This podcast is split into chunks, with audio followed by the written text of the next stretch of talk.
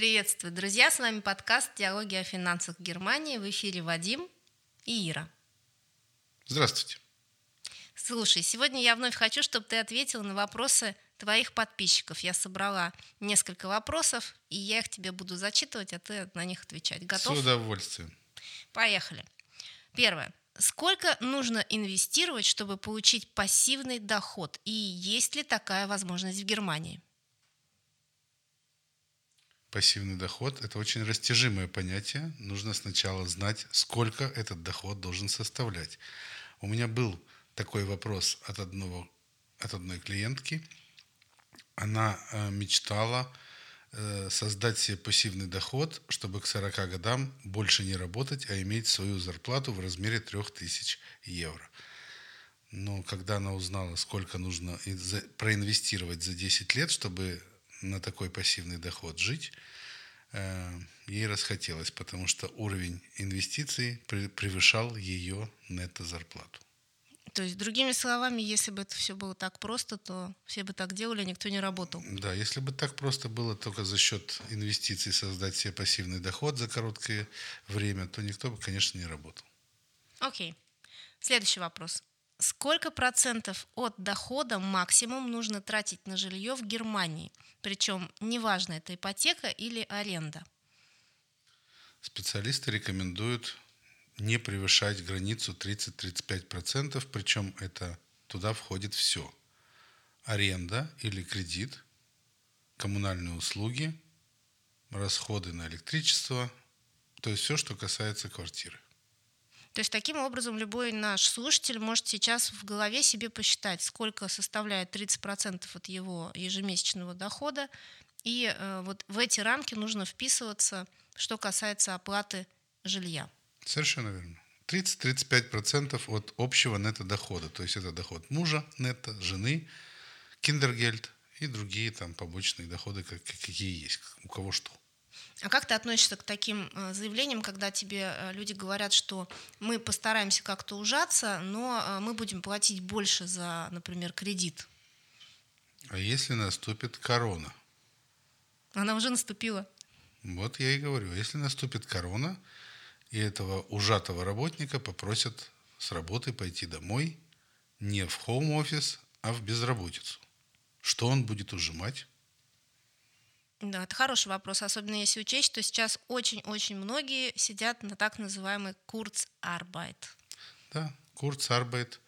Это не так приятно, но хуже всего некоторые ушли в безработицу. Пособие по безработице в Германии существует, но платят 67% от зарплаты и не больше, чем 1800 евро. То есть, если человек с зарплатой в 3000 нетто ушел в безработицу, он будет получать 1800-1900 евро, если у него есть дети, и все. Скажи, пожалуйста, это тоже такой очень частый вопрос. Что делать с ипотечными выплатами, если ты попал в эту самую безработицу? Как тогда? А, что происходит с этими выплатами? Можно их как-то приостановить, отсрочить? К счастью, никто из моих клиентов еще в такие в такую ситуацию не попал, но я слышал, что некоторые банки делают какие-то каникулы платежные на несколько месяцев, но это на несколько месяцев. Никто не освободит от кредита. То есть, если человек взялся за кредит, то он должен учитывать э, форс-мажоры. И тут как раз важно вспомнить э, подушки безопасности, о которых ты пишешь практически постоянно. Постоянно. Постоянно. Я провожу 3-4 раза в день анализа семейного бюджета и разговор идет о подушке безопасности. Три-четыре месячные зарплаты должны быть на счету. Минимум. Минимум. Во-первых. Во-вторых, э, банк делает э, каникулы платежные, но это не значит, что вообще ничего платить не надо. Проценты платить надо всегда. Каникулы делаются только на погашение тела кредита. Окей. Okay. Переходим к следующему вопросу. Есть ли какая-то разница между государственными медицинскими кассами и как выбрать? На что нужно ориентироваться при выборе государственной кассы? Я так перефразирую этот вопрос от подписчицы. Я так понимаю, что большинство слушателей, скорее всего, все, уже в какой-то кассе. Потому что в Германии медицинское страхование, страхование обязательно. Эм, скакать из одной кассы в другую смысла особого не имеет, мое мнение. Нужно выбрать одну хорошую и оставаться в ней все время. Ну, разница какая-то между ними существует, их ведь очень много на Между самом деле. самой дешевой и самой дорогой кассой разница м, примерно 0,2%. Так мало. Да, по цене от зарплаты. А что касается условий? Основные условия у всех одинаковые. То есть список оплачиваемых медицинских услуг у всех касс одинаковые. Различаются они э, дополнительными бонусами, бонусными программами.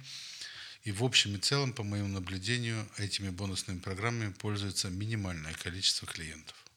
Ну, как минимум, наверное, пользуются один-два раза максимум, потом энтузиазм е- пропадает. Есть, конечно, фанаты этого дела, но в основном люди забывают, год проходит, все пропало. Понятно. То есть, в принципе, игра не стоит свеч. Если контролировать и каждый год делать бонусные программы, то есть медицинские страховки, которые действительно по бонусным программам что-то дают. Но, по моим наблюдениям, я уже повторяю, мало кто это делает. И, насколько мне известно, в принципе, бонусные программы есть э, практически во всех э, кассах государственных. Нет, не во всех. Не во Нет. всех, не во всех. Есть эм, некоторые известные медицинские страховки, которые завлекали когда-то хорошими бонусными программами. Сейчас они это все прикрутили, потому что уже всех, кого завлекли, они уже завлекли. Во-первых. Во-вторых, имидж. Те несколько лет, когда они были лучшими, имидж остался, и люди по инерции передают из поколения в поколение, я имею в виду из поколения в поколение приезжающих Окей. передают вот это хорошее, вот это хорошее. Когда задаешь конкретный вопрос, чем она хорошая, никто сказать не может. Понятно. Тогда переходим с тобой к следующему вопросу. На какую пенсию в Германии может рассчитывать неработающая жена работающего мужа? Вот такой каверзный вопрос. Вопрос очень простой. Неработающий человек в Германии ни на какую пенсию рассчитывать не может. Жена, неработающая жена работающего мужа, может получить пенсию в случае, если этот муж умрет. Печально. Да. Причем пенсия ее будет максимум 55% от того, что к этому моменту наработал ее муж. Поэтому в 30-35 лет бежать за грибами еще рано. Это так называемая витвенрента, да? Это есть фоле Витвенренте. Это если вдова с ребенком от этого человека. Фоли Витвенренте составляет 55% от того, что наработал на момент смерти умерший. Я бы сказала, всего 55%. Да, всего 55% от той суммы, которую он наработал. А наработал он, скажем, если ему 35-40 лет, может быть, он наработал 400, 500, 800 евро пенсию. От этого 55%. Это фоли Витвенренте, если у нее на руках ребенок. Если ей меньше 45 лет и на руках ребенок. Маленький ребенок. До 18 лет. Да.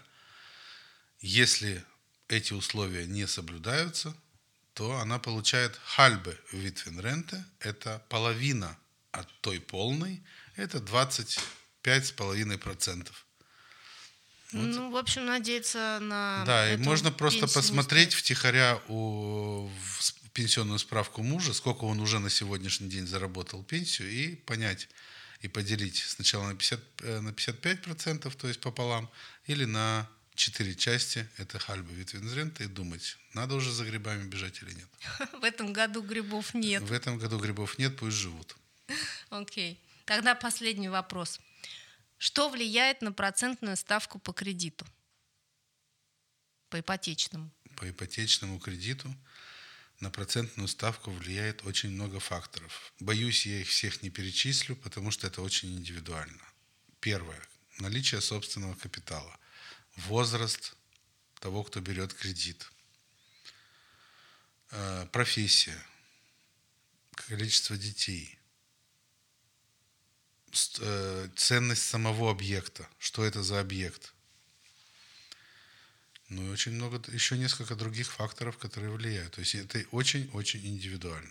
То есть вот этот момент, когда человек говорит, а вот моему другу дали вот такой процент, я хочу такой же, он не работает, да?